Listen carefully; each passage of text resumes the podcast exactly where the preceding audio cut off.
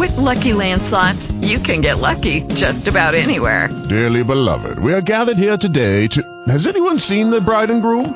Sorry, sorry, we're here. We were getting lucky in the limo and we lost track of time. No, Lucky Land Casino, with cash prizes that add up quicker than a guest registry.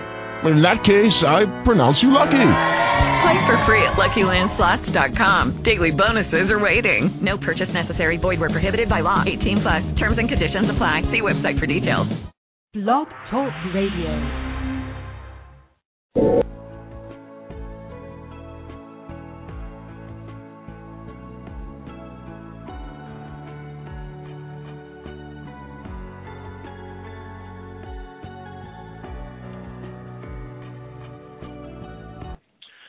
Good evening, and welcome to Beyond the Gate Radio.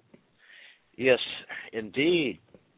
Tonight, the spirits may be messing with us, or technology. I'm not sure.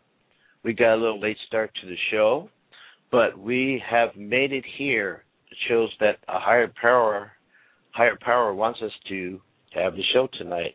So, this is our Sunday, October 13th, 2013 edition of our show. I am your host, David Baker, and Sherelle Baker is our co host. Good evening, Sherelle. How are you? Thank you. I am doing fine.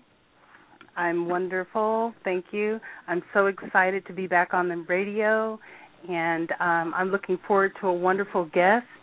Thank you so much. And how are you doing tonight, David? Amazing. Now we got through the technical difficulties. I am fine. I'm not one to give up. So, having said that, tonight our guest is Kevin Schoeppel, author of The Bible, The Truth About Psychics and Spiritual Gifts. And as usual, Sherelle will be handling the switchboard and overseeing the chat room. Later in the show, we will be taking questions from our callers and also from our chat room. We kindly ask everybody to hold off with the questions until we get to that portion of the show, which will be announced. We will also be giving away two copies of Kevin's book with details coming later. Since the beginning of time, humanity has asked that insatiable question of who are we? Why are we here? Where did we come from? And what happens to us when we die? What does happen to us when we die? There have been many great thinkers throughout the ages who pondered this question, from academics to theo- theologians, theologians, and to certain chosen individuals, both male and female, who seem to possess spiritual gifts. It is through these gifts that many were able to answer the question about what occurs after death, and they say that there is no real death, but only a transition, as they have actually made contact with the dead, so to speak. These people are called mediums. There have been those who claim to see visions of the future, and they have been called prophets, which we call psychically gifted people. Prophets and mediums still exist today. World famous mediums, James Van Praagh, John Holland, Ellie Cheslick, our friend from Wings of Love Radio, uh, who hosts her, a wonderful show. She has more than one show, and she's been a pro for a long time. And of course, the world famous psychic twins, Terry and Linda Jamison, who've made the amazing and now famous 911 predictions on the uh, Art Bell Show on Coast to Coast Radio. And their website is psychictwins.com www.psychictwins.com. And these are but a few examples. Although many belief systems and religions, such as Mohammed's, Hindus, Jainas, Buddhists, Jews, and Christians, all talk about a great creator in life after death to certain degrees. Tonight we will be talking about what is said in a Christian Bible as regards to spiritual gifts and the words and teachings of Jesus Christ and how this is related to the words of the Bible. Our guest will tie this all together for us with his groundbreaking work, the Bible, the truth about psychics and spiritual gifts. We are very fortunate tonight because this is the first show that Kevin has been on since publication of his book. And so this show will hopefully set the tone for his future endeavors. The Bible refers to people who are psychic as prophets. In his new and amazing book, The Bible, The Truth About Psychics and Spiritual Gifts, author, teacher, and researcher Kevin Schoeppel has done years of research and has written documented proof that having spiritual gifts, such as being a psychic or medium, is not the work of the devil, but is in fact a gift from our Lord and God. Kevin Schoeppel has taught the Bible for more than 20 years. He was ordained as a deacon in 1999 and in 2006 was named adult education director of Pima Street Baptist Church in Tucson, Arizona. While in that position, Kevin began writing his own Bible study material for the two classes he taught at his church. His interest in the paranormal began by dating a psychic as a teenager in 1975. This relationship raised his consciousness of the somewhat lacking social attitudes towards psychics in the 1970s, while at the same time it caused him to re examine his religious beliefs. He became a Christian in 1988. In the 2000s, due to media interest in the paranormal, Kevin's classes would ask him for biblical answers to their questions about psychic ability, paranormal occurrences, and the afterlife. Meanwhile, as a social as social networks began forming, Kevin began to share the Bible online with mediums and learn about their experiences as well. This led to a friendship between his family and Melanie, a medium in northwestern Arizona who had been unjustly bashed for her gift by Bible thumpers all through life. Kevin lives near Tucson, Arizona with his wife Stanna and new son Ryan. Kevin's website www.bibleforpsychics.com. That's bibleforpsychics.com.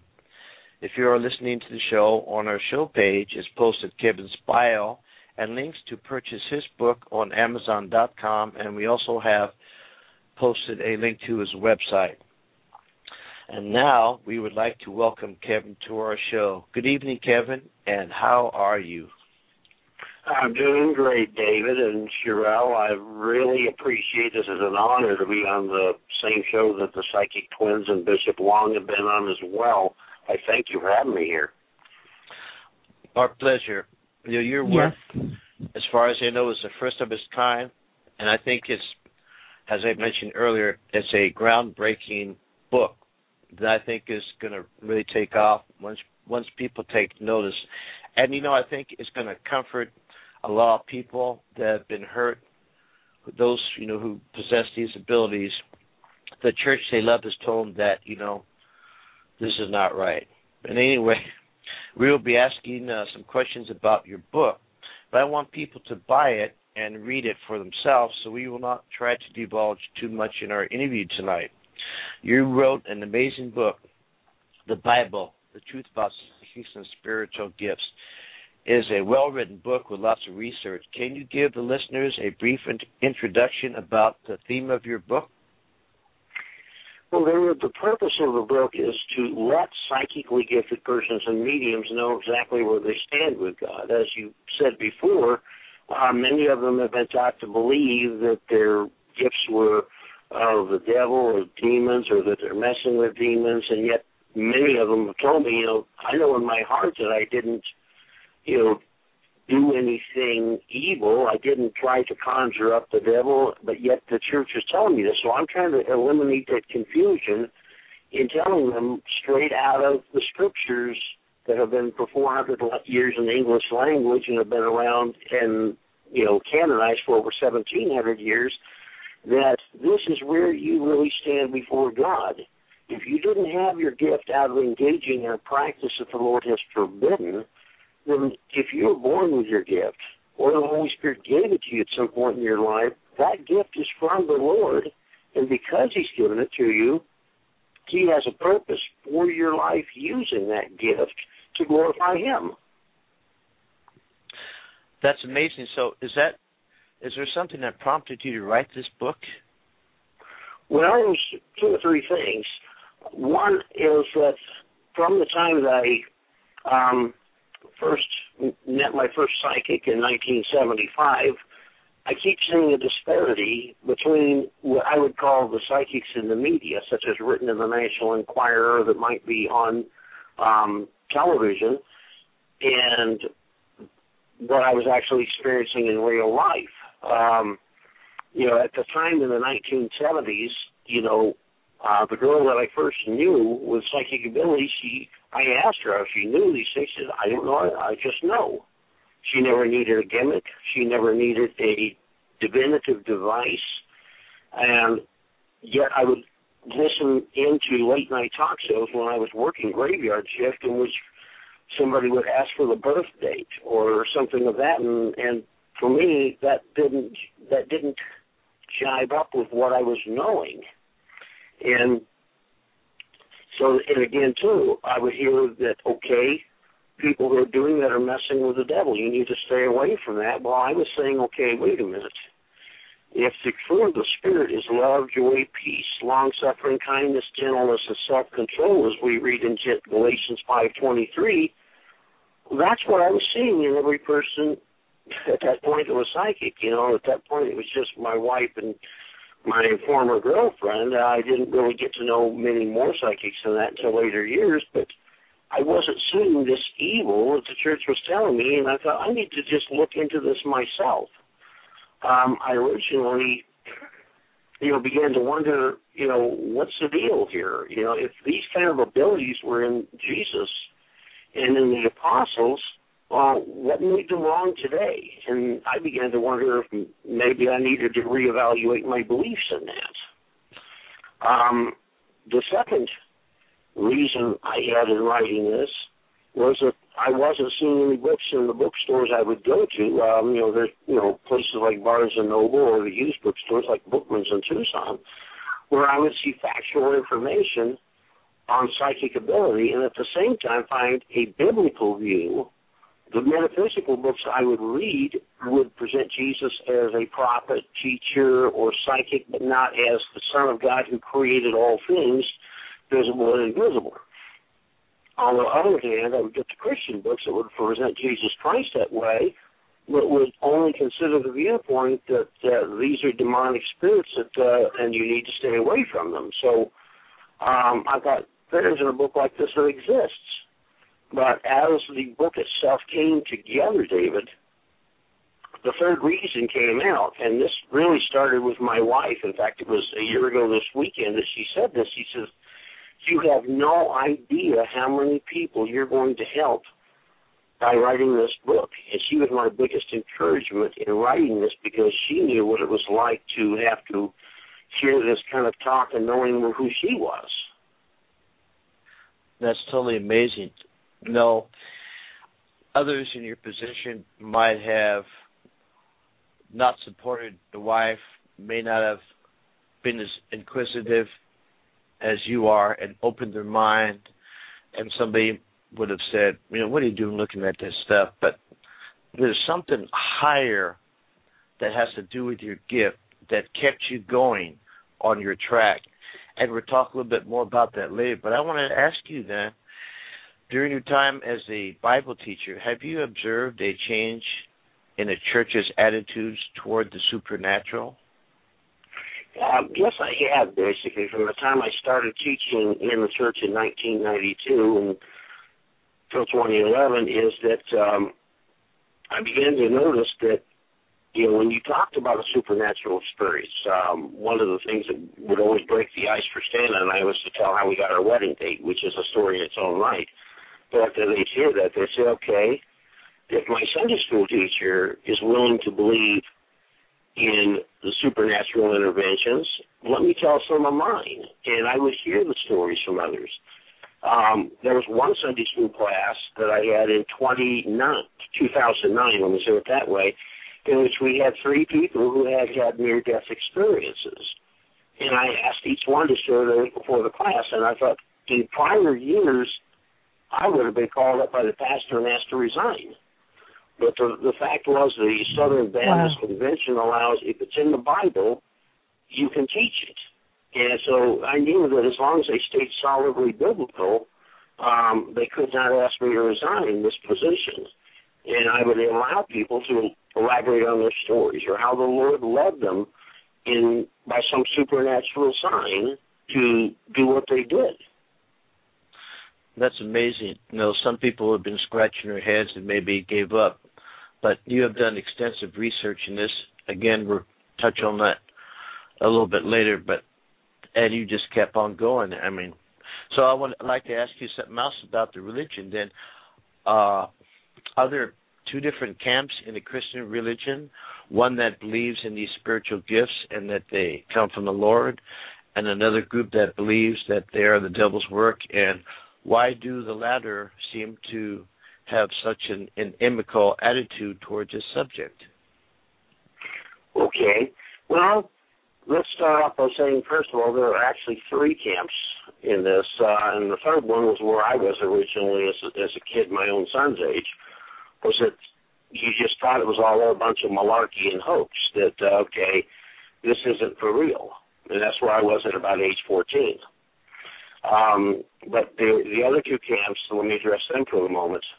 Um, the ones who believe that these spiritual gifts are from the Lord, um, many of them have had a supernatural encounter of their own. And they say, okay, I know that I must serve a God that does miraculous things because I've seen him in my own life. Um, the belief that it is the devil's work um, is somewhat lost in antiquity, although my wife and I were discussing this question the other night, and, and she said, you know, what you're taught to believe, you tend to think that, okay, if, if it comes from a pastor, Sunday school teacher, or some other church leader, well, they must know the Bible better than me, and if they say it's demonic, it must be demonic. But in reality, this goes all the way back to Jesus' time. In John chapter 8 and John chapter 10, uh, the Pharisee said, Are we not right in saying that you are a Samaritan and have a demon? And John 10, they said, You know, you know, why listen to him? He has a demon. Jesus himself said when they were talking about John the Baptist, you know, John the Baptist came neither eating nor drinking, and you say he has a devil. And here's another good one for your listeners. If they are ever called demonic for having their gift of psychic or mediumship, is that in Matthew ten twenty five, Jesus himself prophesies that you and me and the psychics I know would be called demon possessed. He said, A student is not above his teacher, nor is a servant above his master. If they have called the master of the house Beelzebub, which was the term for the prince of demons, how much more will they call those who are the members of his household, meaning you and me, whoever follows him, follows him. That makes sense. Yep, And, that makes uh, sense. So that brings me to another question then. Why is it that on some Christian websites they speak about psychics, for example, as being deceived by the devil as stated in the Bible? Do they not read and understand it well? Or are they using the written word to their own ends for some reason? Do you have any explanation for that? Yes, I do, and this has all kind of come since I wrote the book. So this is kind of going to be an exclusive to your show here, because when I wrote in the book, I said I really don't know, but let me give you the scriptures that I've just given you a minute ago to show you you're in good company. Well, I prayed to the Lord and I said, isn't there something scriptural that I can use that I can say this kind of backs up why people who are supposed to know their Bible, supposed to be teaching us, are saying this is the devil's work. And the first of them is John chapter 9, verse 16. This is where Jesus has healed a blind man. Then the Pharisees, who are the religious leaders, and I should comment at this point, they're not the bad guys. They, at that time, were held in the same esteem as Billy Graham or, you know, someone that we really highly think of. Well, they asked him how his eyes were healed, and he responded, you know, what, what Jesus had done, and they said, this man is not from God, for he does not keep the Sabbath. Well, the reality was Jesus was perfect and inerrant. He was the only perfect life to live. He did keep the Sabbath. What he was not keeping was what was called the traditions of the elders for the Sabbath. And there was many times they clashed on this subject. You know, when he would heal on the Sabbath, he would say to them, "Well, how many of you, if the sheep fell in the pit, would uh, pull him out on the Sabbath? How much more valuable is a man than a sheep?" And they would be silenced. The second one, That's right. in Acts chapter three, you've got um, Peter and John who have healed a lame man at the gate of the temple, and when everybody is looking at this man jumping and running around, uh, they look at Peter and John like, uh, "You got some sort of healing power." Peter and John immediately say, "You know, why do you look at us as if by our own power that we have healed this man? Jesus, who you crucified, has healed him." Well, what I say by that is that the Christians of today have turned that around, and they're saying that in every instance, if you don't immediately say that Jesus is Jesus Christ's power did this, then your ability must not come from the Lord. While I'm a big advocate, and you may have read that, of giving credit where credit is due, you know, it does not mean that if every single time you use your abilities and don't immediately give God the credit, it does not mean that your ability doesn't come from God. And in the case of the future predictions you've seen, how is a person going to give a future prediction? We don't know if it's come true yet or not, for them to immediately give God the glory when we can't see the end, end result of the prediction. I believe that.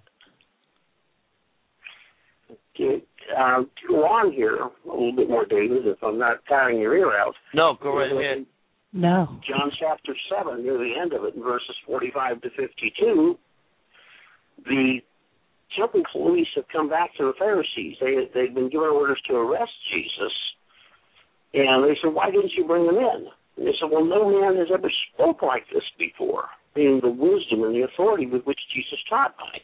And they said, do you think any of us have believed him? No, none of the Pharisees have believed him, but this ignorant mob knows nothing.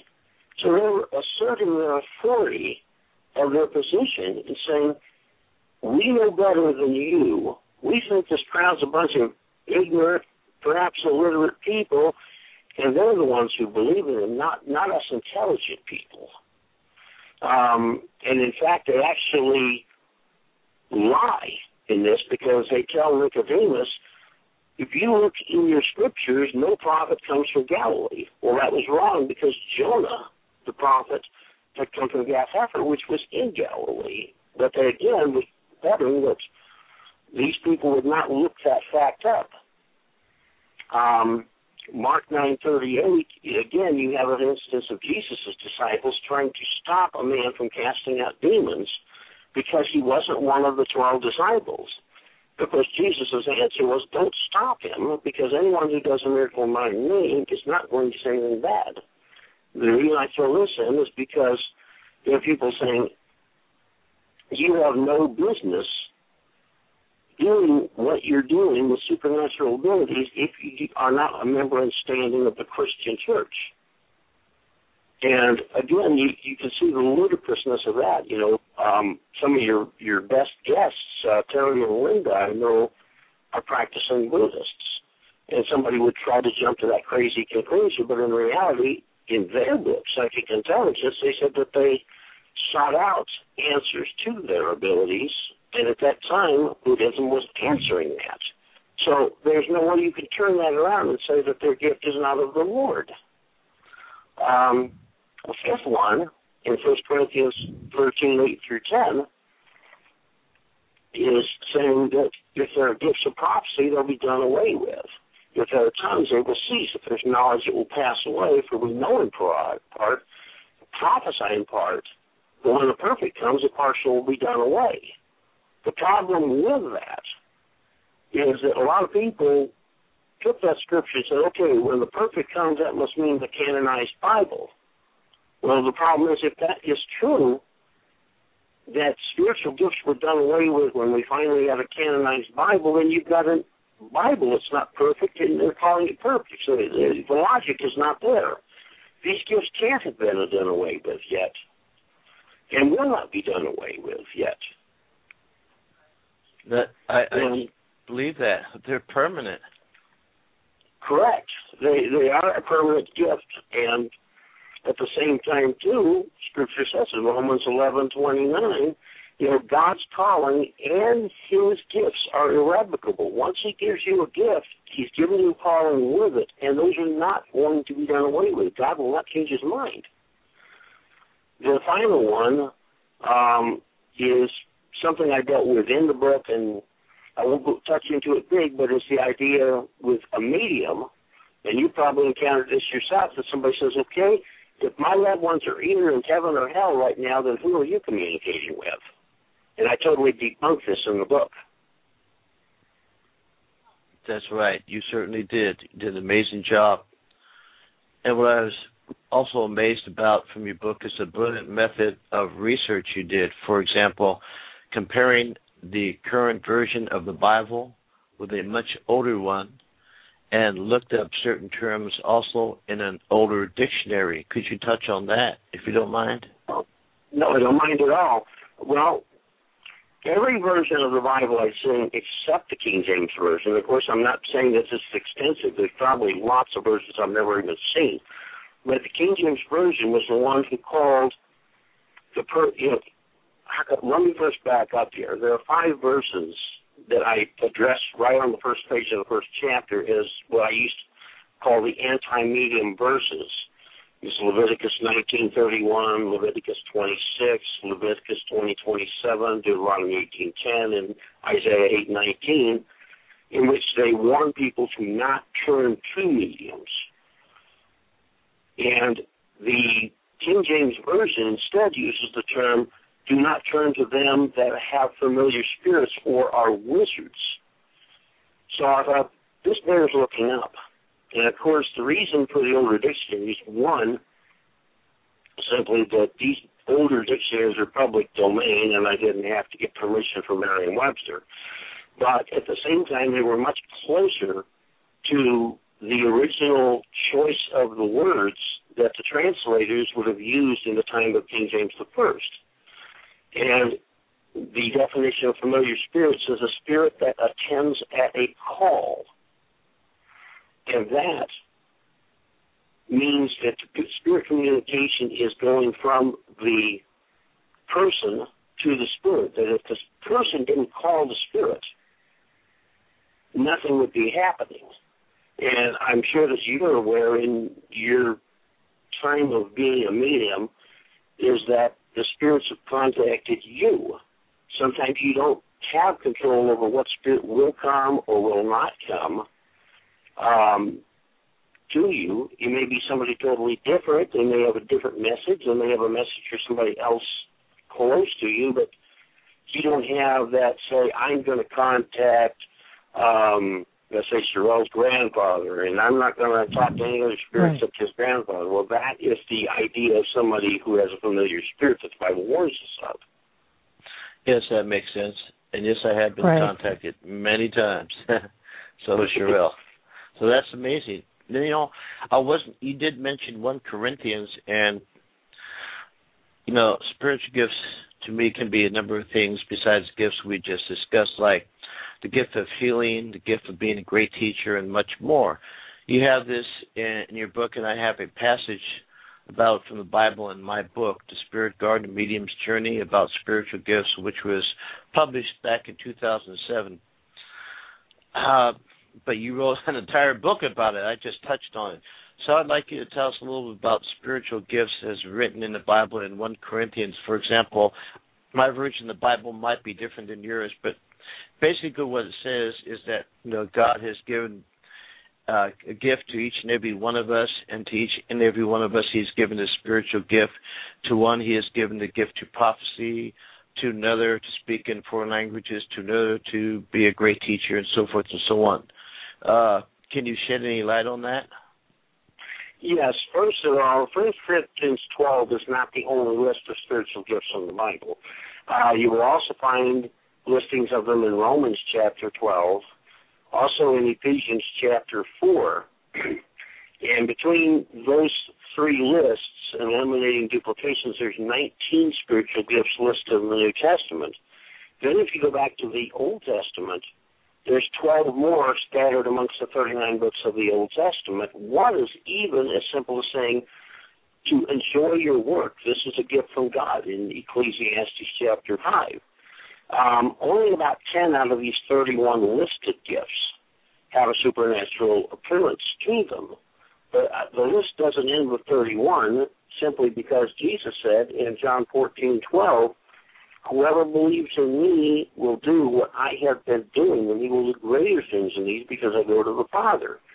So you take anything. For example, one of the gifts that Stanna has is counseling, and you say, well, wait a minute, counseling isn't listed there. But then when you go to Isaiah 9 6, Jesus is called Wonderful Counselor, the Mighty God, the Everlasting Father, the Prince yes. of Peace. So one of his roles was counseling, and and the reason I even notice this in my wife is because she has an ability to just make you feel like you're an old friend that you can open up, you could tell her anything, and she's been there for so many people. I see this gift now even in my son right now who's top teens out of suicide.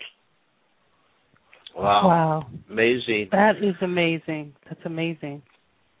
Now, uh, before I ask you the next next question, there was a discussion some time ago, and somebody was talking about, you know, a medium's ability, and I simply explained to him that it's not me. I'm human just like you are, and when I go to work with the ability, I'm not getting this from my brain or from my radar. I'm getting this from a higher source.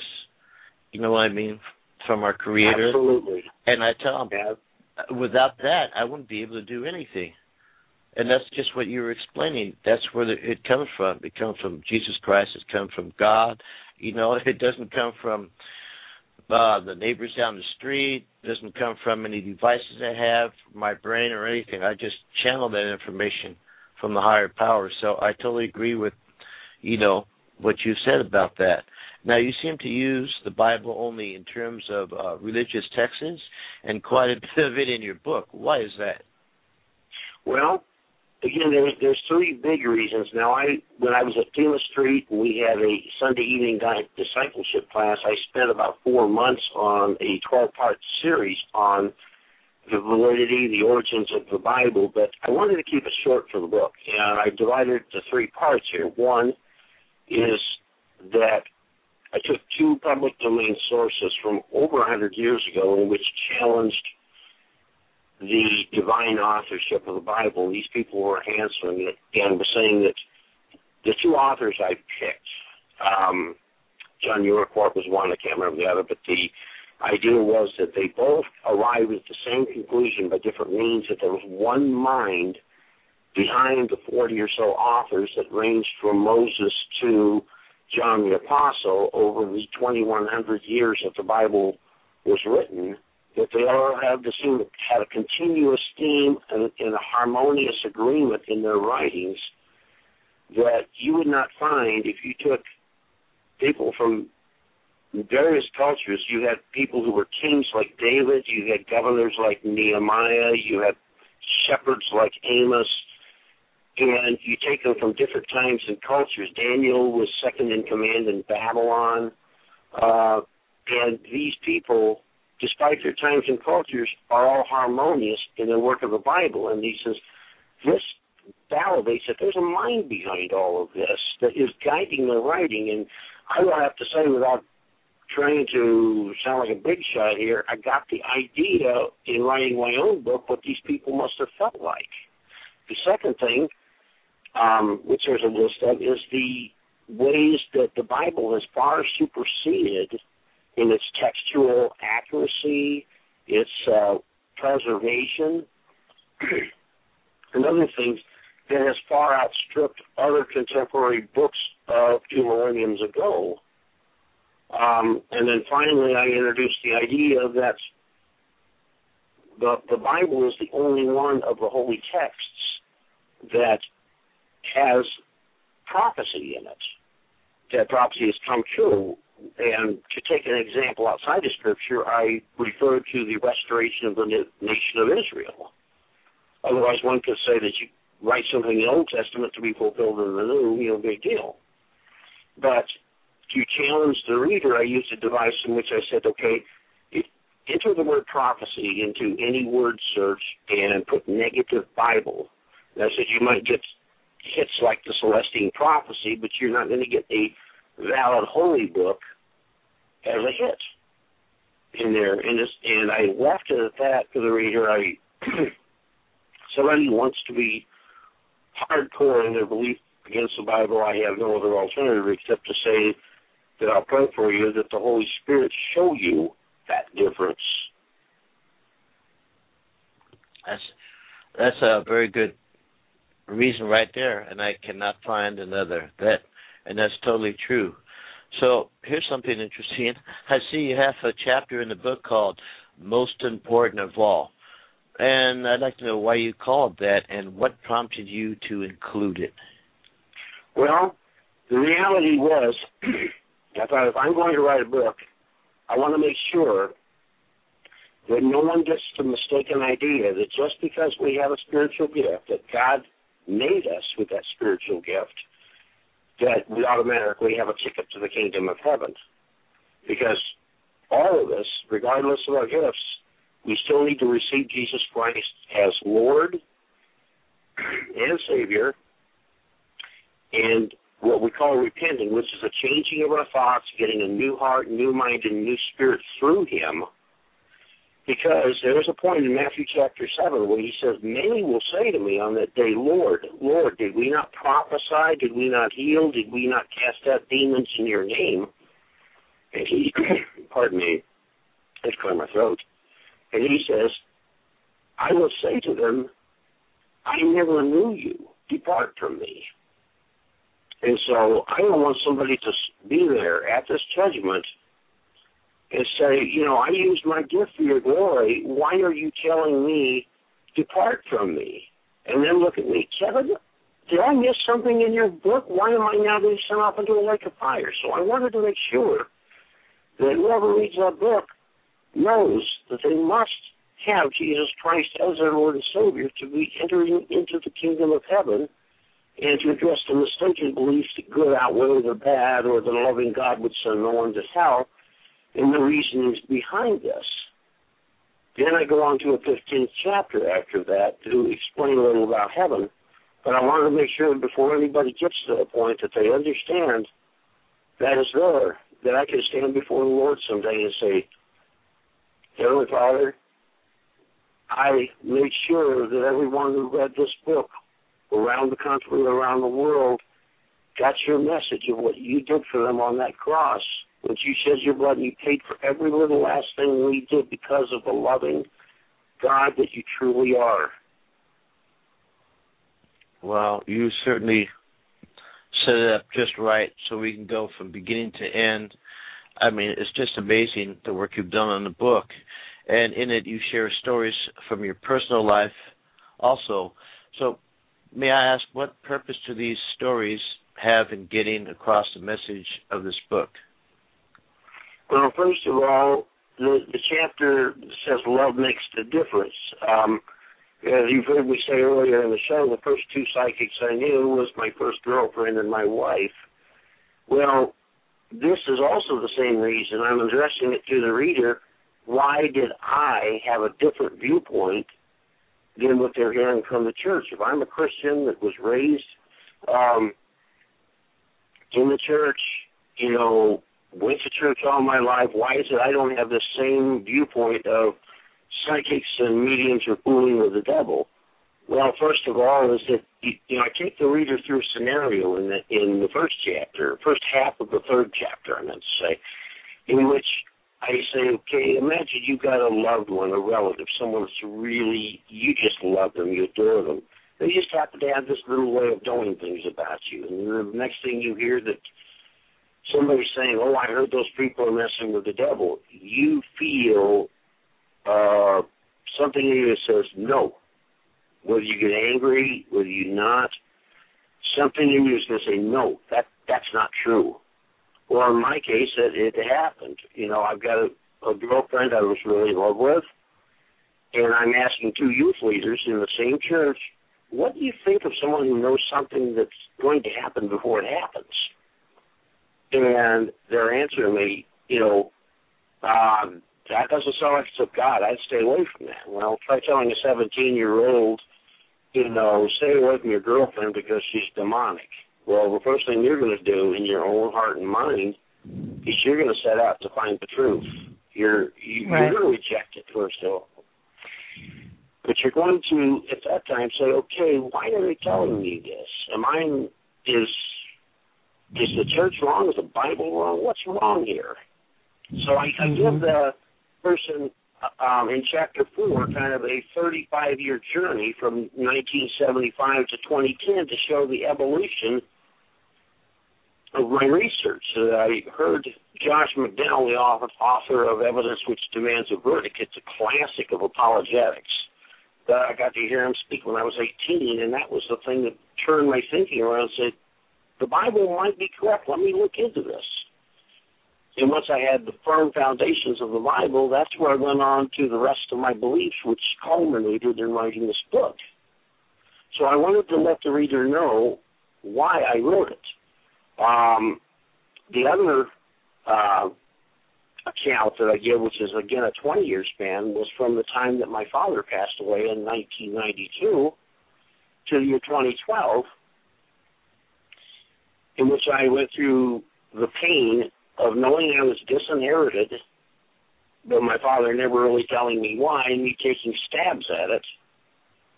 At the same time, hearing the story of Esau and Jacob in the Bible and how they each sought their father's blessing just sent me into more of a depression. I even get to the point where I tell that I basically threw away a study book because I was told in John eight forty seven, he who does not hear from God does not belong to God with no further explanation.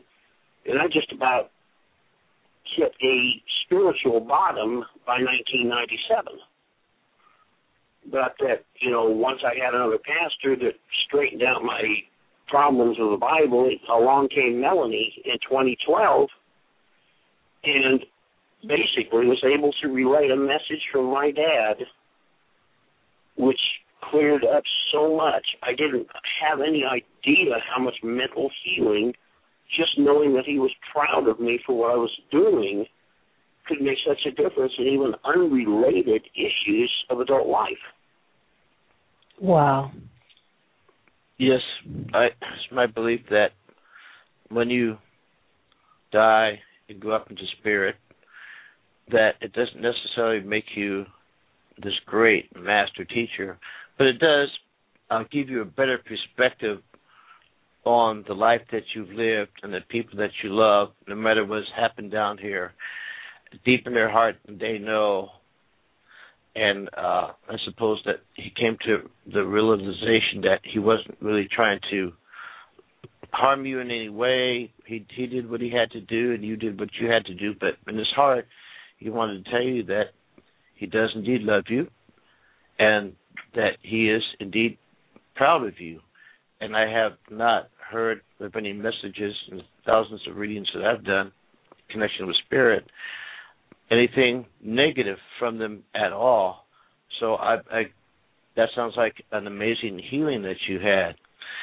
And uh, as far as experiences now, you've told me about questions and research in the Bible. You have actually had something that really I don't want to give away the book or anything like that, whatever you can tell me. But your uh, friend Melanie, apparently you had some experiences with her which shocked you. Okay, I I don't think there's any that were particularly shocking, but this this one instance with my father, which I've described, was a major healing process for me. Um, and it really taught me that this is the value of true mediumship. I would say that the things I have observed, and I've videoed a couple of her group readings, in which she's been very accurate. You know, it's like you were saying about your own mediumship, David, is that you get what you're given. And in reality, John the Baptist said in John chapter 3, a man can only get what is given him from heaven. And that's, you know, is very true. Um, Melanie will pass on some things that do not resonate with anybody, but when she passes on a piece of information that really resonates, I recently saw her at Coolidge, Arizona, uh, give some very specific information regarding um, the brother-in-law of our host and a business associate of his. And his first question was, "Who told her?" Well, I knew no one had because I've been with Melanie since practically time she'd arrived in Coolidge, and nobody was slipping notes to her. She, but, but her information was so accurate that I would say it really turned his belief system around with Melanie. I would probably call that the most shocking. It wasn't really me who got shocked. Well, that's good. Now I have a medium friend, Charles Phileas. He's who's also a comic. He was telling me that somebody said, you know, you had to look up information on the people in the audience that you're reading because you couldn't have known that information. And he said that, yeah, I'm a multi-billionaire, and I was able to uh, dig up research on everybody in the U.S. with the hopes that some of them would come here, and I have the, an amazing memory that when I see them by name, I can just give them a reading like impossible, which is funny. But you know, I, I'm a medium, and uh, I'm a medium and a psychic, and my wife Cheryl is also. And I understand that your wife Stanna is psychically gifted. So, what is it like, Pete, married to a psychic, and is she also a medium? No, Stanna's not a medium. Melanie was the first medium I had met, and one of the first things that I had really noticed is that you know sometimes I feel a little bit like you know I, I I'm at a disadvantage that I don't sense some of the things that um that Stanna does, and you know this happens. You know, I have always had the guard up for being scammed when I've got somebody that's looking for a handout. Say I'm I'm broke and cold. Can you spare a few dollars? Um, and a lot of times I rely upon Stanna's decision, yes or no, to see if she really senses that they're completely on the level. I want help, but I don't want to be scammed.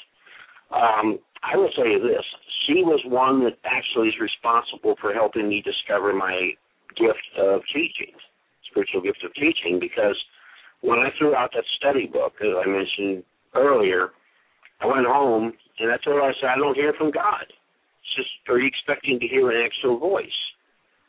I said, well, yeah. I said, I thought everybody does. Well, she had told me, she said, you know the times that you have had something come to your mind and it's not from something you heard, is not from something you saw, and it wasn't from something you were thinking of previously that led into it. She says, That's the Lord speaking to you. And I realized, strangely enough, then that, that one of the verses in First Kings where Elijah was running from Ahab, it said that he heard a small, still voice. Well, the voice that is still isn't speaking. And so I said, Stanna is right. It is yeah. something that is not going to come through the mouth nor the ears. It's going to be heard in your mind. In John fourteen twenty six, where Jesus says, "The Spirit, the Counselor, I will send to you, will remind you of everything I've told you."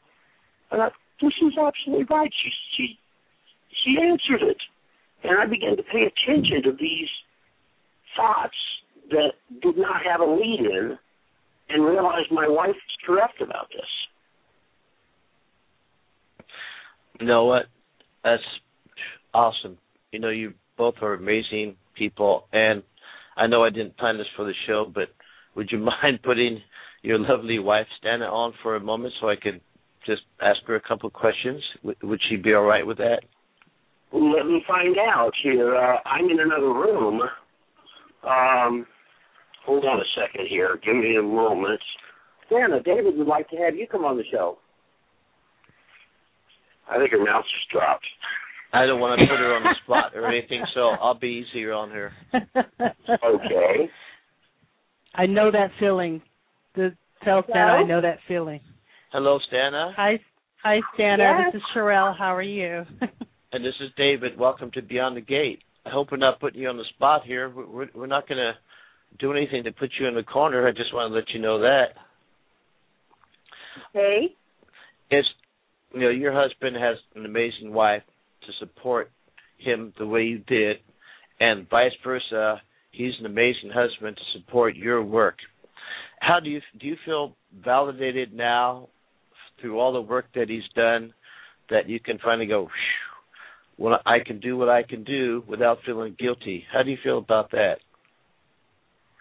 Yes, um, I I feel relieved, you know, in a lot of ways because you know, for a long time, I mean, I I even you know had felt a little shunned, you know, from you know distant family and you know a lot of friends, and now I can say you know that the Lord you know, has a place for me, a purpose for me, and I will be there, you know, for Kevin, supporting Kevin, supporting anybody else that may need, you know, that you know reassurance. That's good. I'm glad that that's worked out that way. Now, you know, on a lighter tone, being married to a psychic, you know, Sherelle and I are both psychic, and we have a hard time sometimes hiding things from each other. Have you ever like hidden a birthday present or Christmas present under the bed, hoping that he won't? I mean, has he ever done it for you, hoping that you won't know about it, and suddenly you pick up on it and you go, "Aha! Look what I found." Has anything like that ever happened? Um, a couple of times. Yeah, I knew it. There's no secrets in that family, is there? Or you know, we you know we may be you know just you know riding in the car, and I'll say, "No, I don't think so," or or you know, what what do you mean? And you know, he'll he'll say, "Huh? What what was that, honey?" And I'll say, "You you just said, you know, such and such," and or thought it, and he'd say, "How did you know?" and he, oops, I love I that. should have known. that that happens with us, and we usually just go psychic. so that's that's amazing, and you you had the gift for as long as you can remember. Do you have any idea when you started to say, "Wait a minute, there's something going on here"? You know, something different about me. Is there a point in your life where you came to that realization that, you know, perhaps you can see stuff and maybe you thought it was normal or you didn't? Is there a defining a defining point in your life when you kind of discovered that? Well, my my mother, she when she was really young, yes, she would be you know just sitting outside playing, and she said that you know she herself would feel the urge to go over across the street and get the lady's mail and walk it to the front door, you know, to hand it to her. The woman, you know, couldn't, you know, walk that well. And the woman would say, you know, I was just looking out the window wishing that Esther would bring the the mail to me and she would just stand up and walk over and get it. And so I know that, you know, it's Wow. inherited, you know, from you know, my mom. And you know, every once in a while I know that you know her and I both, you know, we will call, you know, one being troubled, you know, the other, you know, feeling afraid or or bothered about something, and just have that urge, you know, need to call. And so I feel that it's kind of been passed on a little bit. Yeah, I'll say it. Normally, it runs That's in really families, and sometimes it skips some people. But normally, in both of our families, and especially in mine with both parents, it goes back, and with Sherelle's as well. Well, thank you very much for coming on and being brave and talking to us. And you know, you're Yes. just amazing. Both you and your husband are amazing people, and thank you so much for talking with us tonight. Oh, thank, Thank you, you, and hope Janet. see you someday. Yeah, I hope so too. Ab- God bless. Yes, God bless. God bless. I think that was awesome, um, David, because I think what happens too is that, you know, a lot of times when you're talking to someone and, you know, you hear about it all the time, but you don't really actually say it, but behind, you know, so many great people, they have a great connection or support system.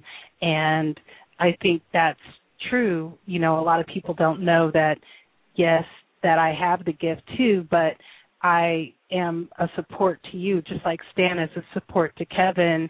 I am more of a support to you than trying to branch out and do all these other things. It's like pulling from the major pot to get there. And I also like what Kevin said about, you know, once um once God gives you a gift, it's not something that you you know that you could you, he doesn't take it back. It's like, oh, okay, you, you're, you know, just take it back. And I know that because with you, how you grew up and you were trying to, you know, you know, when you went to the military and everything, you just kind of set it aside. And even when you were little, that you, you know, your friends would come out of the closet and you would play. And even though no one else could see them, you could.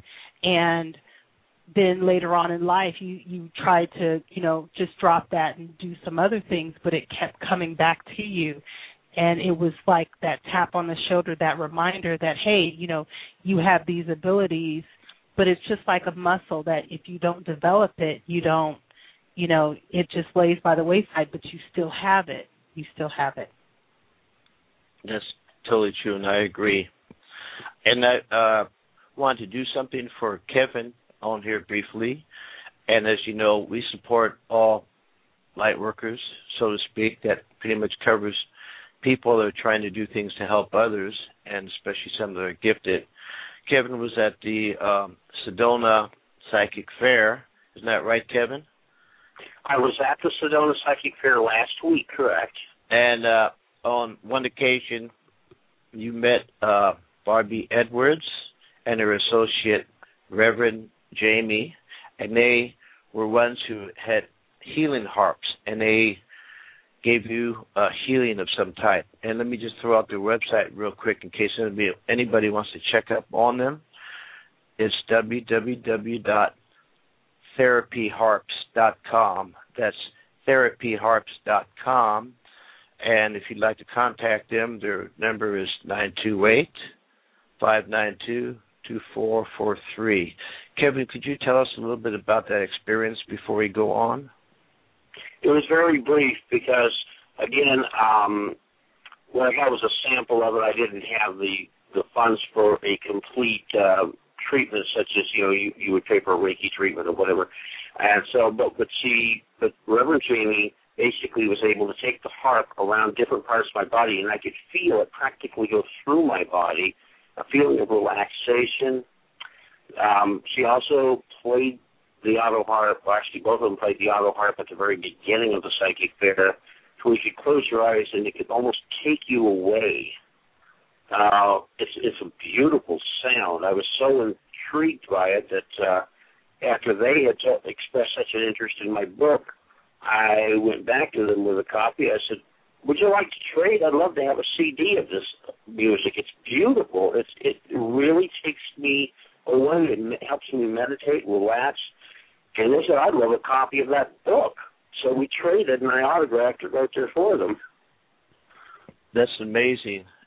Know, I've done that with others as well, and I think that's just great. You know, it just makes you realize that there's other people out there that can use different methods to make a person feel better. You know, so that's just amazing. And thank you for telling us about that. Now, before I ask you to ask us questions, which you said you wanted to ask a few questions about, which is no problem. Is there anything else you'd like to say about the subject of your book and what we were discussing tonight? Well, one of the things I didn't really complete in saying on spiritual gifts is that if you have one of those non supernatural gifts, and I count myself in that, you know, is it doesn't something look like something you could do without some miraculous intervention. Um, the idea is that you still will have a gift. You'll realize that it's something that you know you can't do in your own strength, but to outsiders, they say, oh, teaching, so what? Anybody can go and learn how to be a teacher. But you realize that it has that spark of the Spirit in it. In other words, when you complete the Sermon on the Mount in Matthew chapter 7, it said that they were amazed at his teaching, for he taught as one that had authority and not as the scribes had done. And I had a couple who were quite elderly in their upper 70s in my Sunday school class. They said, We've been to Sunday school all of our life. But when we come in your class, you actually we actually learned something. And the only thing I said was, I said, you know why? I said, it's the Holy Spirit teaching this lesson. I can't claim the credit for it. I said, and sometimes others in the class will be spirit inspired. I, I had a person that was 41 years old and read on a first grade level, and yet he would give us some answers that we knew was correct from the scriptures, but the meanings were hidden from me and other members, and just amazed me. Like um, an example I can give from that, well, it says that the in First Corinthians chapter two, there's uh, spiritual man is judged. Uh, the spiritual man judges all things, but he himself is judged by no one. And I was kind of puzzled at that verse. And this person, his name is Elvis, even though it's not Presley. yeah, he said, well, he, he says, God judges people, but we judge things. We all sat around the room and says, he's right. We just knew it. And it told me, you know, no person has a grab on the Holy Spirit to say, I have it and you don't. We all use our gifts as the Spirit inspires us. Like I said, Barbie Edwards, the, the healing harps, that's her gift. Mine is teaching. Melanie's and yours is mediumship. Stanna's is psychic. Uh, and even a different kind of psychic than the, you know, type that my first girlfriend had, which was precognition.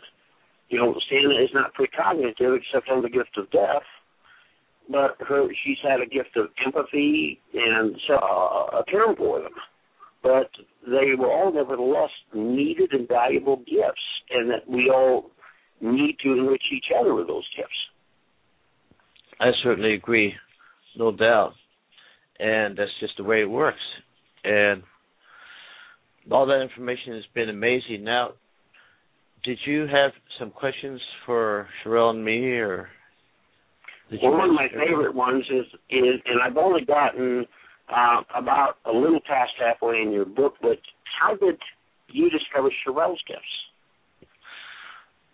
Well, uh, we, you know, you have the gift, right? But I felt that if I had my gift, not talk about hers, about my gift. Yes. And you know, if I want to help people and give them a reading, I don't know how to do that. What am I going to do? What's the right way to do it? How am I going to make sure I'm doing it properly? Uh, what's the etiquette and protocols for doing it? Um, you know, it's not that I can't do it. It's just that I want to know how to do it. So I wouldn't hurt somebody, so I wouldn't get the wrong spirit or mess it all up. So I decided to take some courses from other mediums to you know that's organized so that when I went through the course I said, Okay, now I know how to give a reading and do it correctly. Sherelle came with me on those courses and that's when I discovered, wow, you have amazing gifts too. In fact, we uh, one of the courses we took was with uh, Doreen Virtue, the angel lady. It was a very small class, and we took it in Kona. And at the last day, to be tested, everybody had to stand up and give a reading.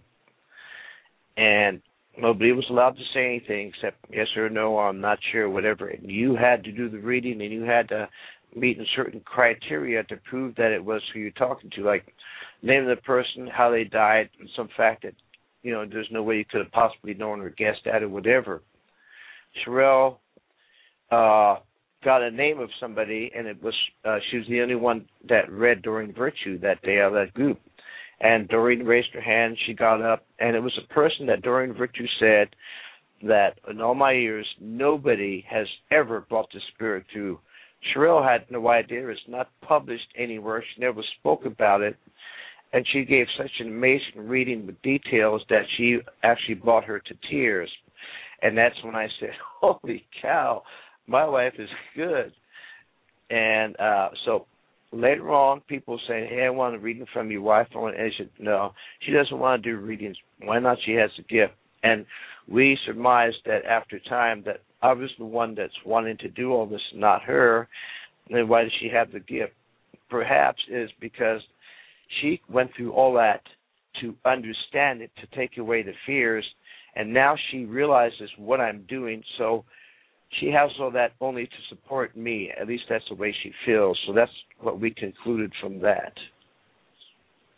Well, I think it's amazing, and what you're telling me is that she recognized her calling, she knew her gift, and of course, you know, you you read in my book that we all have a responsibility to use our gifts, and even though you know it may be man's way of saying, okay, you use your gift through reading, well, not necessarily true. Stanna typically does not do readings herself, but that's support. My wife was able to see me through every part of this book and give me the viewpoint of a psychic who's hearing it instead of being the teacher who's writing it. So she's had that same kind of a role that Sherelle has had with you, which I'm so glad to hear that. It's like almost one more thing in common. Yes, yes. Something else I read, something else I read in your book that I went, you're like, wow. So are you baptized? Yes. You know, are we baptized? Yes. Do we have the, were we born with the gift, both of us? Yes. And you know, some people get fragments of it or they brush it aside or they have a fear for it. But you know, so why why are you using your gift now, not when you were younger? Well, could have been the stigma put on it. You could have, you know, hidden from it, or what people how they would judge you about it, or maybe you just weren't interested in using it, even though you've had these experiences until a certain point in your life where perhaps you need to go through a certain amount of experiences and then you can go ahead and use the gift. Some people start it from childhood and do what they do, and some people do it later in life. And mine is not just, you know, doing the mediumship and the psychic gifts, but I also, you know, I've done healing before and other things, and I, I teach. I'm an advisor in this field, but um, I can't do everything, so I just stick to being an advisor in this field and mostly mediumship. And yes, I do a lot of psychic work, but that's pretty much what I like to do. That, that that's amazing. Um, of course, I realize you were with the sheriff's department, and have you ever used any of the mediumship gifts or psychic ability of it in any of that work? Uh, I realized the time was mostly with the jail system. Right. I was. Yes. Uh, Yes, I have, but at the time my book wasn't published. So in some investigative work, I was able to get more to the story than what was told to us and find out if people were lying or not. That that way it helped. And there was a lot of skeptical, you know, people in that department, you know, but I was telling them, well, why do you always tell us in class that you knew this person ran into that house and that he was hiding in the back. How did you know? Oh, it was my gut instinct, a feeling. I said, hello, you know, psychic ability. but it wasn't until after my book was published that uh, a lot of deputies wanted to uh, read it because they wanted to see if they were mentioned in the book because of a lot of the experiences with ghosts we had in the jail. And this one deputy that was hardcore skeptic Oh, I said, you hear that? Oh, it's just probably pipes. Look, the water came on over there. Oh, it's just turned on by itself. You know, so after he read the book, one day, where the other deputies were not present, he pulled me aside so nobody would see him questioning me. Quick, who's with me in spirit? I gave him an amazing reading, brought tears to his eyes. From then on, he was not a skeptic anymore. So you know, a lot of people kind of opened up to it, and they really didn't tease me or anything. You know, and then I retired, of course. But I'm glad I left something with those people when I left. One other thing I would I agree with that. That's well, I'm sorry, Kevin. One other thing that that you that you said too, and uh, David, I want to mention it to you that you both know that when someone has a personal experience, that's when everything changes. And you said that earlier, Kevin, unless they have, you know, a personal experience, that's when their eyes are open and seems like the scales fall from their eyes and they realize since it happened to them and it was something that was personal, that's when they're able to open up their mind and open up their eyes to what what really happened. I agree with that, and, and again, too, this ties in so much. You know, you can have a hardcore skeptic, or you can have a person like me that grew up thinking that it was all a bunch of malarkey and scams, until you know it is a personal experience. What happened with Tammy and I, you know, at age 15, or her 15 and me 17 on Mount Lemmon, and I knew that there's no way that could be rigged up. I've often said to my Sunday school class, when you have a miraculous occurrence, there's two things. One, everything must fit the facts. In other words, you can't, you know, explain something and ignore the facts. The second thing is to ask yourself just how reasonable would any non-supernatural explanation of what happened be. And I used the example there. I said, you know, I could not have imagined Tammy going to both football teams and saying, "Can you rig it up so you both have a tie? I've got a boyfriend that I need to convince him I'm psychic." You know, that's completely ridiculous. Um, but yeah, those personal experiences, when you know, the more you can trust the person, and you know that that they're on the level with you. And this is again, my wife is the one psychic that I would put my wholehearted trust in. If she says, um, "Don't do this" or "Don't do that," and can explain it to me, I will. I will put my trust in Stanna's impressions and say, "I better back up and take a look at the situation." She's not warning me for nothing. That's. I agree. That's good common sense. And you know, as far as personal experiences go, I've had somebody ask me one time when we were in a discussion, and it came up to me seeing ghosts in certain areas, you know, around the world where I've been in the military and other places. And they said, "Oh, you must be delusional. You know, there's no way. There's no such thing. Blah blah blah. You know, you can't. Nobody can see ghosts." And I tell them, "Look, I, I know I don't try to fight anymore. If somebody makes a comment, I just let it go, and then they have no, nothing to respond to. It's, I really don't care. But back then, I said, I was military.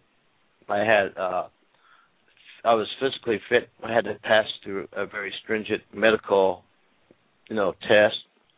I had um psychological tests I had to go through and I had uh stringent FBI background check, more than one. I was tested and everything. And I eventually achieved rank and a top secret clearance. And do you think somebody would put me right next to uh, a nuclear bomb in my responsibility if I was nuts. Then I said to them, after I got out of the military, I was in the sheriff's department.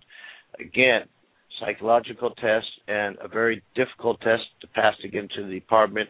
A series of other tests, physically fit, mentally fit, psychological test, FBI background check, and lie detector test, and all that.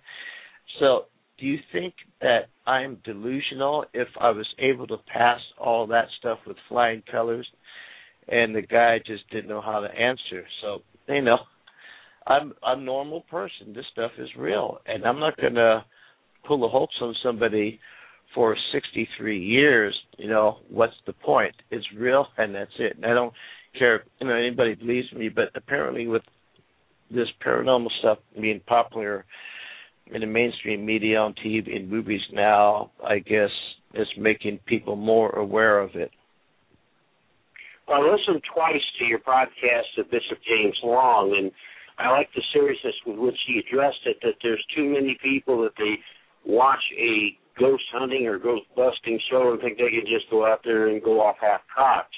Uh, I thought he took some very good reasons in there, saying you know you need training. You need to understand some things before you go into a situation like that. And in Acts chapter 19, you've got these um, seven sons of a Jewish priest who had already maligned Paul's teachings in the Areopagus. And then they say they're going to go out there to this demon possessed guy and say, uh, I adjure you in the name of Jesus who Paul preaches. Well, he says, Well, I know Jesus and I know Paul, but I don't know you. And he leaps on him and beats him. so, yeah, um, you don't go off half cocked. I agree. You know, and, and with me, of course, now it's been 38 years this week since I first met Tammy and had that discussion on Mount Lemmon. And I've been through so much and seen so much that, you know, there's no way anyone's going to convince me this stuff is not real as well. I agree. And not to get off subject too much, but you know, I know that there's some differences um, in how things are interpreted or changes made throughout some of the Christian religions like yours and the Roman Catholic where they believe that, you know, Jesus was able to cast out demons and he gave his disciples power to do that or any other human that's you know does it in Christ's name to do the same until about 1640 when they wrote the Roman Catholic ritual rite of ritual and they made some changes. I think the Catholic Church was trying to be cautious, or they wanted exclusive, exclusively for them, and then they could only be conducted with the permission of a bishop. And uh, some churches say that uh, somebody important in the church could give uh, somebody that's not a, a deacon, a priest, or a preacher permission to do that too. Uh, by saying certain prayers, but not an exorcism. So I'm thinking that you know I don't know a whole lot about that, but what you said in your book pretty much answered all my questions about in that area in that respect. So I just want to let you know that your book cleared up a lot of questions even I had.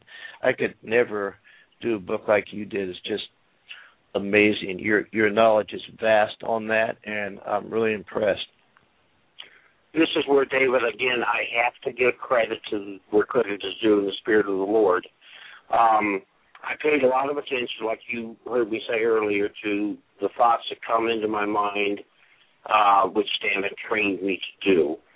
And a lot of times, even when my mind wasn't on it, might have been on accounting at work or something. And if something came to my mind, I'd put it on a post-it note, and I would take that post-it note, transfer it to my wallet, take it home and stick it by my laptop, and I began to write. This even went before the days of the book when it was time to prepare a lesson for my classes. But the Lord's Spirit guided all of that. I believe He put every thought in my head for the lessons. I believe that He put every thought when it came to the book. And when you say this is amazing, nobody could write something like this. Well, the Spirit of the Lord wrote it. He just you you have to have a human name like Kevin Schoeppel on the cover but I give credit to the Spirit of the Lord for for doing that. It, it was His work. He did it. Uh, again, I'm not trying to say I'm a big shot that channels the Spirit of the Lord, but I do believe that He put the thoughts, He put what He wanted written in that book, and that's why it's come out the way that you see it, David.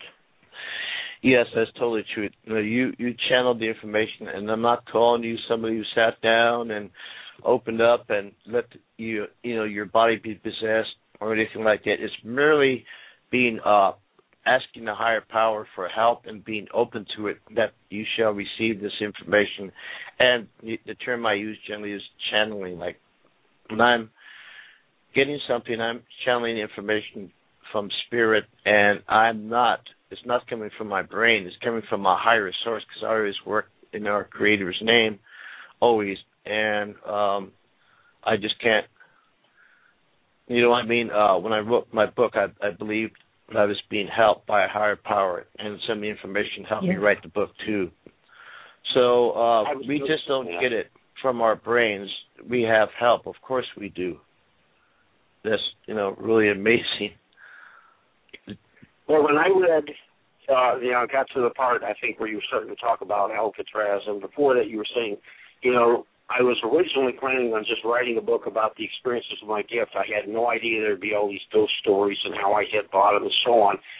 And the reality from me being the reader of your book was that I so he's had so many experiences that I can identify with. I can identify with losing your pride over hitting rock bottom. I didn't hit rock bottom, but I've had several times I've been out of work or other things. And, uh, you know, I understand all this, you know. Um, I understand that just because he had psychic abilities, he didn't say, "Well, I'm just going to go and pick the lottery numbers or some other thing like this." He's just human, as you and me, and you know, I I was it meant something to me to hear your experiences, the way that the Lord directed the writing of uh, the Spirit Garden. Well, thank you. And yes, I think it's unethical. I, I'm not going to tell another person what to do, but for me, talking to myself, no, David, you're not going to uh, try and get the lottery numbers if you want to play lottery numbers and try and guess them, but don't turn on your psychic ability and try to get it that way. It's unethical. To me, that's not what the gift is for. It's to help others. You know, it's for help, not gain something material, but to spiritually help another person. And that's why I never bothered to do that. I, you know, I already have. I'm already wealthy with the love that I have in my wife with my wife and myself and the great happiness we have. If anything else comes, and then it's then I think it's meant to come from a higher power. If you know what I mean, that's what I believe. I do, David. I, I hope the cell phone's not fading. Your voice did on my end. Oh, okay. Well, I can still hear you very clearly. Uh, is there anything else you'd like to talk about? Um, the last thing I would probably like to add is that uh, I have seen what Stanna said to me last year about how many people this book would help. They have written me back both in the group and in personal messages and in the reviews on Amazon about how much that this cleared up the doubts in their mind as mediums. Um, I haven't heard from one who is a psychic without being a medium though, but the ones who are mediums have said, you know, I always had this thought in the back of my mind, am I really doing the devil's work even though I think I'm doing the Lord's work? And they said it cleared up their doubts. They said, in fact, one of them named Deanna had told me, she said, now I just speak what the Spirit gives me. I don't have the hesitation. The result, my readings have been confirmed as being more accurate as a result. Um, another one named Precious uh, had the gift all of her life, but it gave her the confidence to now start doing readings and knowing that God would have not given her this gift if He wasn't meaning for her to use it. We have a responsibility with our gifts, and I just I just love these stories. It's saying, you know, I've always wanted to help people. Stanna and I started off in the early years of our marriage as 4-H leaders, and then of course we became Sunday school teachers, and you know, so we've always had in our heart to want to do something that is a permanent change in people's lives. Um, and it makes me feel very good that I was able to be the human instrument of the Holy Spirit to be able to make these kind of changes and uh, to have my wife be that big encouragement behind me to keep me going, to know that uh, this was definitely going to be worth its while. Um, that's all we can say, David. I totally agree. Now, before I say something else, I wanted to listeners or whoever's in the chat room, if you like a copy of Kevin's book, which I highly recommend because I have whole bookshelf of hundreds of books. I've been doing research in this area for years. And um, if you want a copy of his book, tell us in the chat room. Sherelle will know who you are, the first two people. And if you do, please give us your name and address in an email. And she, she can write it there too. It's medium David Baker at Comcast dot net. Medium David Baker at Comcast net, and we'll get a, the copies out to you. Now, Kevin, um, I wanted to have a review written on your book before you came on the show, but unfortunately, there's just so much going on. But I promise you that I will give you a wonderful review on Amazon. I give you my word because people have got to read your book. I'm even going to advertise it on Twitter and more on Facebook as well because you're, you know, now is the time, not 20 years ago, but right now I feel you were meant to release it at this particular time with the way everything is going. And uh, very timely, amazing book. And I just know to say I'm stunned, but I'm definitely going to uh, mail my uh, sister, who's also a medium, a copy of your book as a Christmas present. If she's listening, well, I spoiled the surprise. If not, she'll be surprised. She is wanted to add listening. too. Okay. that four weeks from today, November the tenth, I'm I'm going to be in Phoenix at the um, Phoenix Psychic Fair, which is at the Crowne Plaza North Hotel at uh, Peoria and I-17 in Phoenix. Uh, Melanie will be there with me, but anybody that's within range of Phoenix, Arizona is going to be there around that date. I'd love to talk to them. Um, I will have books for sale, but if they want to bring their own copy, I'd be happy to autograph them, talk to them about it, or they got any stories to share. I would love to meet, you know, people, but I wanted to make sure to get that in if anybody is within driving range of Phoenix, Arizona on the second weekend of the month.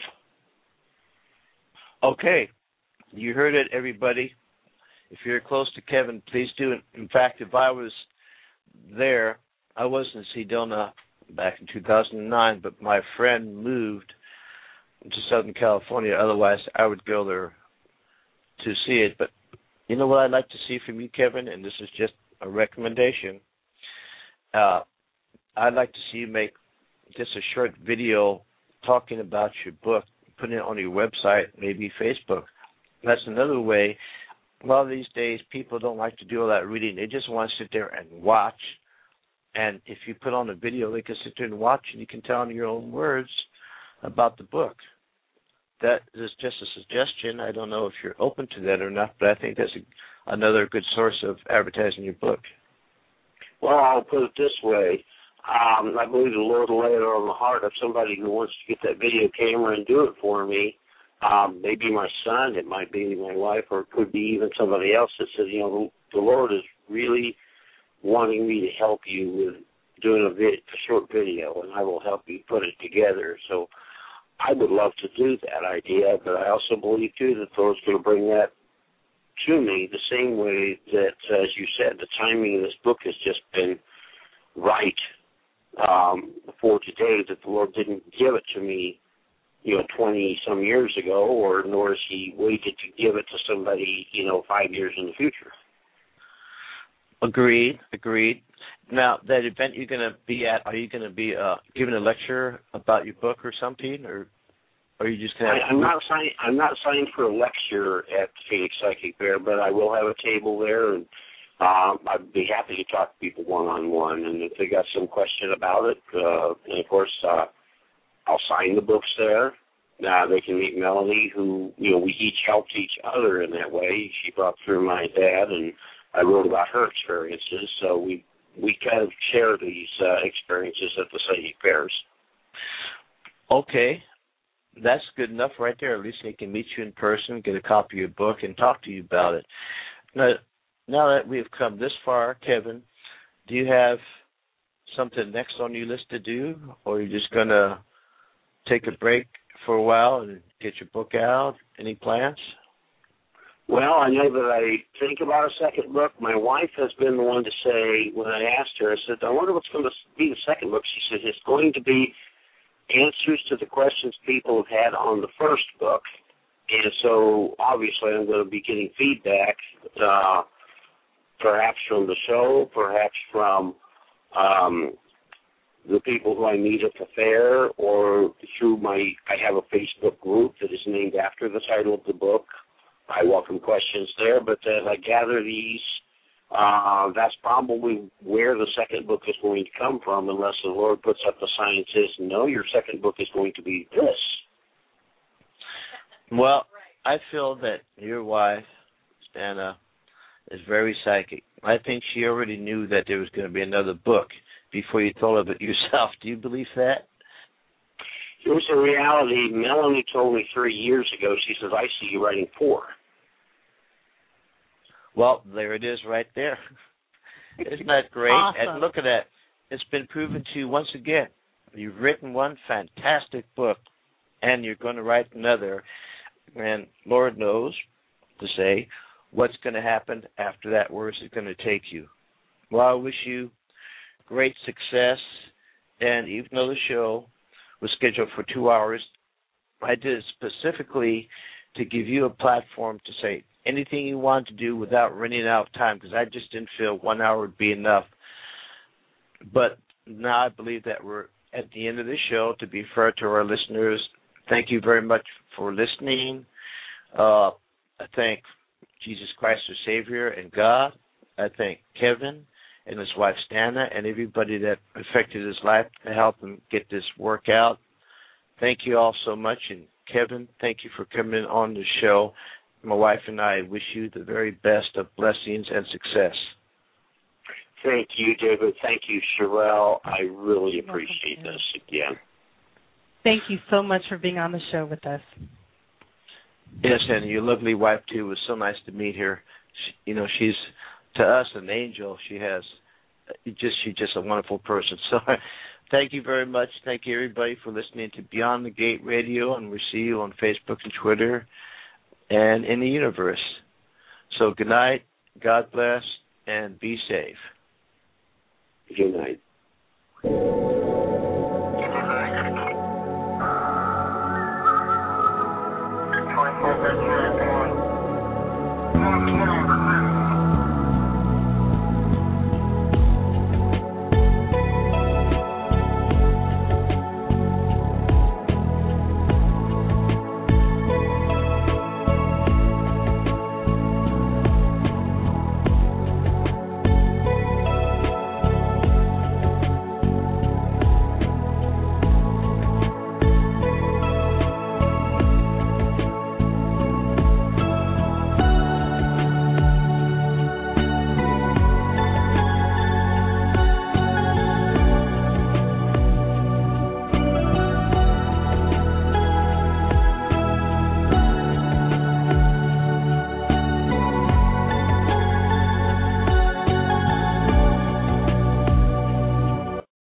Hello, it is Ryan, and we could all use an extra bright spot in our day, couldn't we? Just to make up for things like sitting in traffic, doing the dishes, counting your steps, you know, all the mundane stuff. That is why I'm such a big fan of Chumba Casino. Chumba Casino has all your favorite social casino style games that you can play for free anytime, anywhere with daily bonuses. That should brighten your day a little.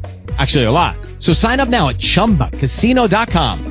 That's chumbacasino.com. No purchase necessary. VGW Group. Void were prohibited by law. See terms and conditions. 18 plus. If you only have a 401k, you're not getting the most for retirement. Wait, what? Add a Robinhood IRA on top, then they'll boost it by 3%. You can do that? And if you transfer in any retirement account, you get 3% on top of that. Is there a limit to the match? No limit. Robinhood Gold gets you the biggest contribution match of any IRA on the market. Sign up for Robinhood Gold at Robinhood.com slash boost by April 30th. Subscription fees apply. Investing involves risk. 3% match requires gold for one year from first match. Must keep IRA for five years. Match on transfers subject to additional terms and conditions. Robinhood Financial LLC member SIPC.